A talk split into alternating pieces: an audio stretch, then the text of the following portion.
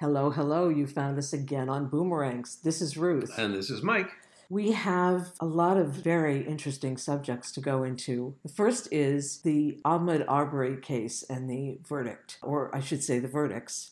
We also want to talk about the passing of Stephen Sondheim, who was 91 and died on Saturday. Yeah. We saw Licorice Pizza last night, so it's becoming a trend. We see movies together and we talk about them Yes, together. Yes. Oh, and I forgot the Omicron variant of the coronavirus. Right. Onward and upward. Let's talk about Ahmaud Arbery. Holy smokes. You know, you were the first one who communicated with me about it. I Mhm. was having my nails done and I got your text. I nearly cried. I was really prepared for it to go the other way. I was too. I thought maybe they'd get him on the kidnapping or whatever, some of the lower counts.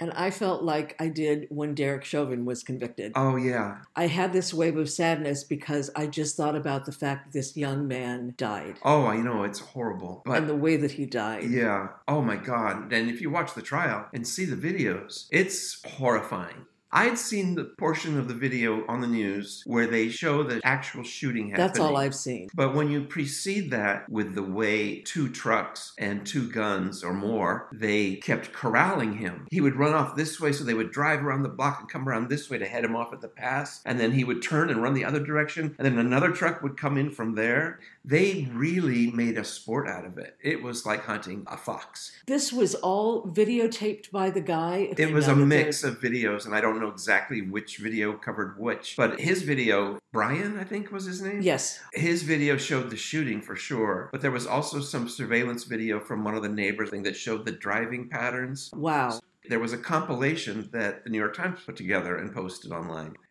I know in their minds they were after a bad guy who was doing bad stuff in the neighborhood. But the prosecutor did such an incredible job. Her first line of her opening argument was Travis McMichael acted on assumptions. That was the first sentence. And the whole case hinged on they just made assumptions with no valid rationale Yes. of who he was, what he was doing, how not just unwelcome, but how wrong it was for him to even be in their neighborhood. And then making his running, they turned that into a crime.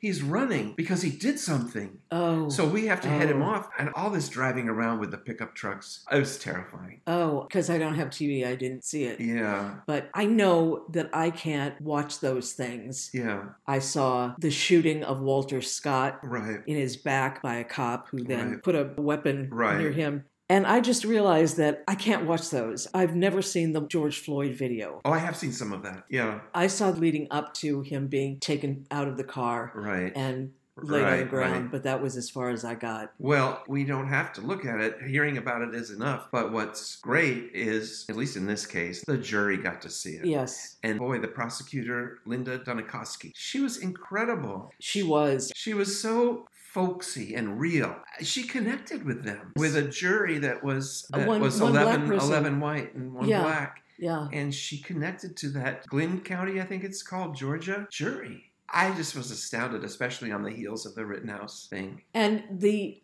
amazing thing to me was that she didn't bring race into it until her final argument. Mm-hmm. She said he was hunted down because he was a black man.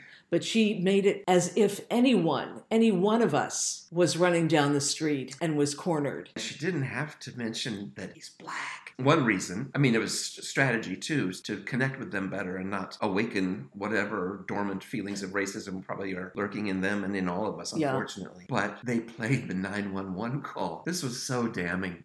It's Travis McMichael. And he says 911, and the operator says, What's your emergency? And he goes, There's a black male running down the street. That was the emergency. Who calls 911? Because there's a black male running down the street. He could be jogging. I think that's what he was doing. He, he was jogging. Yeah. They didn't say there's a black man breaking into my house. There's a black man burning a car across the street. There's a black man with a gun. No, his crime was he was He a was black, black. man. I mean, in their minds, that was criminal. Well, he was running while black. In their neighborhood. Yeah. Oh my God, too. And the mugshot of Travis McMichael, it was right out of deliverance. They cleaned him up for the trial. They gave him glasses. They gave him glasses. They cut it. His beard was huge and bushy, like Oh, one of Smith the. Brothers cough drop. That's a boomer reference. Eh, He looked frightening. Yeah, they made him look very milk toast. In, They in did. the but even in the trial, she was cross-examining him, and Oh, he so you, up a lot. I'll- yeah, she'd say something like, "And so you were concerned that he was going to do what?" And he goes, "Well, I, I don't know. I didn't know what he could do. That's just the thing. He could have done anything. He just laid bare the fact that he was in a white paranoia frenzy, you know, and acting from it. And I didn't think, like you said, I didn't think the jury would turn on him. I thought they would relate to that sense of, oh, well, if a strange black man was running around my neighborhood, I'd be scared too. I thought they I would did too. identify with him I did too. but they didn't. Yeah. And they turned that verdict around pretty quickly. Really quickly. 11 hours. There were 27 counts in all when you multiply by three. Oh, yeah? Of all, yeah, there's a lot of housekeeping they had to do. If it hadn't Right. been for the video, they never got taken to jail. They got questioned and released. Yes. And that was going to be the end of And that it. was going to be the end of it until this videotape, which Yeah. was by their friend. Their neighbor. And he thought it was going to exonerate them. Because it was going to show that, don't you see? There was a black man running along the street. Yeah. Who wouldn't shoot? Well, you know, they're not done. They're going to be tried on federal hate crimes. Justice has prevailed. Well, we should touch on the Omicron variant. It's a new stock that we're recommending. Well, Omicron actually, the, the stock market did not react well to hearing about. That's true. Yes, except Teladoc went up the day everything else went down. Oh, it did. Well, because they're afraid of a new lockdown, Wave, and so yes. Teladoc is rising. But Well, Zoom and Peloton. Will, and Zoom went up too. oh, it did. Yeah. um, well, I hope it doesn't happen. well, we I'm don't know just- yet. By the time this is posted, we'll know a lot more. A lot more. It's popping up everywhere, Is it? all over the place. It's in Canada, so it will be here soon. I'm sure if it isn't already. Well, you think if it's highly contagious, then whoever has it Right. has been in rooms with That's other right. people. That's right. But so far, what I've read is the little that they do know about it seems to appear that it's not particularly virulent. That it's not. Really? it's not like a killer virus. oh, it's it's, another just highly variant. contagious. Yeah, Highly, highly contagious. and they haven't. I think the jury is out on whether the current vaccines will guard against it or not. Well, that was what really gave me pause when I read that there was real concern that the vaccines might not Right. protect us from it. Oh, could you imagine if we had to go back into a into something like that? I just couldn't even picture it. I can't either. I can't. um, I don't know what we would do. I can't imagine going back into lockdown again. right. Although we survived it once, but Right. I just I don't want to go back there, and we may have to, and that would be truly awful. We'll soon find out. They seem to be handling it so well. They're so proactive. It makes Yes. you wish they could have been that way when the first one came out. And if only everybody would wear masks and, and, And get, get vaccinated. vaccinated. Yeah, crazy. it is. Shall we go on to Stephen Sondheim? Sondheim passed away on Saturday. Yep. Well, you knew him. I did. I knew him for just a moment, but it was great. Someone was talking about, I think it was Ben Brantley from the Time, Oh. New York Times. Uh huh. And he was saying that in Pacific Overtures, he said the, the best song he thought was Someone in a Tree, where you have one event being remembered by three different people in three different ways. And that there's a line in that song that says, It's the fragment, not the day, that is happening. It's the ripple, not the stream. And he thought that that was a good example of how Sondheim was as an artist, that he was really into the parts, the individual parts that make up the whole Yeah. which makes sense because he loved games and he loved puzzles. He used to write crossword puzzles for I the know. New York Times. I know. And, amazing. um, yeah, it was just great. well, there was a picture in the New York Times today of people as if he were Princess Diana, people sobbing in Oh. the street. That was really touching. Yeah, I don't know. I felt sad, like it's a terrible loss and ending. I kind of had been psychically preparing myself for it, I think, because at 91, I just figured, how long can this go on? And he was on Colbert, I think it was a month or so ago, and he- he wasn't exactly spry, Yeah. you know, and he'd shrunk. Uh, Okay. The years were really showing, but he still had this impish grin, and I'm sure you heard him on Terry Gross a while back. Was it for his 90th birthday or 80th? I don't remember. He said, I, th- I still think I'm 22 until I look in the mirror and see this old man staring back at me. you know? But such a delicious human being. I found out about him at a point in my life as a high schooler where I was really struggling. All this conflict about being gay, everything seemed to be falling apart. And I saw that documentary about company. It's not like this song or that song or whatever hit me, but I saw these New York Broadway people doing this amazing thing and singing these amazing songs. And I just couldn't believe it. And I thought, I need to go there. I need to be around those people. And I wrote him a fan letter. I was 15 years old, I think. And in the letter, I said, I think I'm probably being too effusive and too over the top, but I can't help it. And in a week, there was a letter in the mailbox with my name typed into it. And he said, in like two sentences, he says, Dear Mike Lambert, thank you for your very kind letter. Far from being flowery, it did my ego an enormous amount of good. I never heard that story before. That was my first contact. When I later got to meet him and be in his place and like have a dinner with him, I remember saying to him, This is so weird. He says, What? I said, Well, you're Stephen Sondheim, and I'm sitting in your house, and we're talking, and I'm not nervous. I don't understand it. And he goes, Oh, he said, I do. I said, Well, what's happening? He says, People are intimidated by my work. Because of that, they think that I'm an intimidating person. And so they expect when they meet me for me to be overbearing and over meticulous and critical and judgmental. But he said, I'm not intimidating. And it was true. He was, was friendly. true.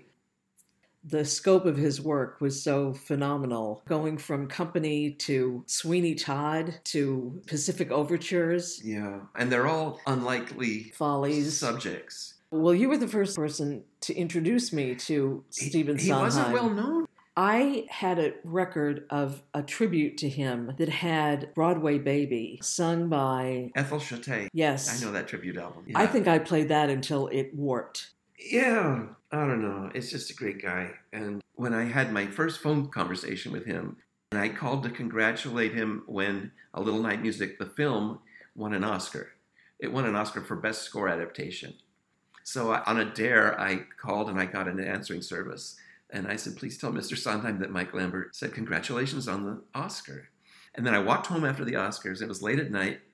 And the phone rang, you know, and I picked up the phone and he goes, Mike Lambert? And I said, Yeah. He says, This is Stephen Sondheim. And I said, I know. And he goes, Can I ask you a question? And I said, Yeah. And he says, Do I know you? I said, Not yet.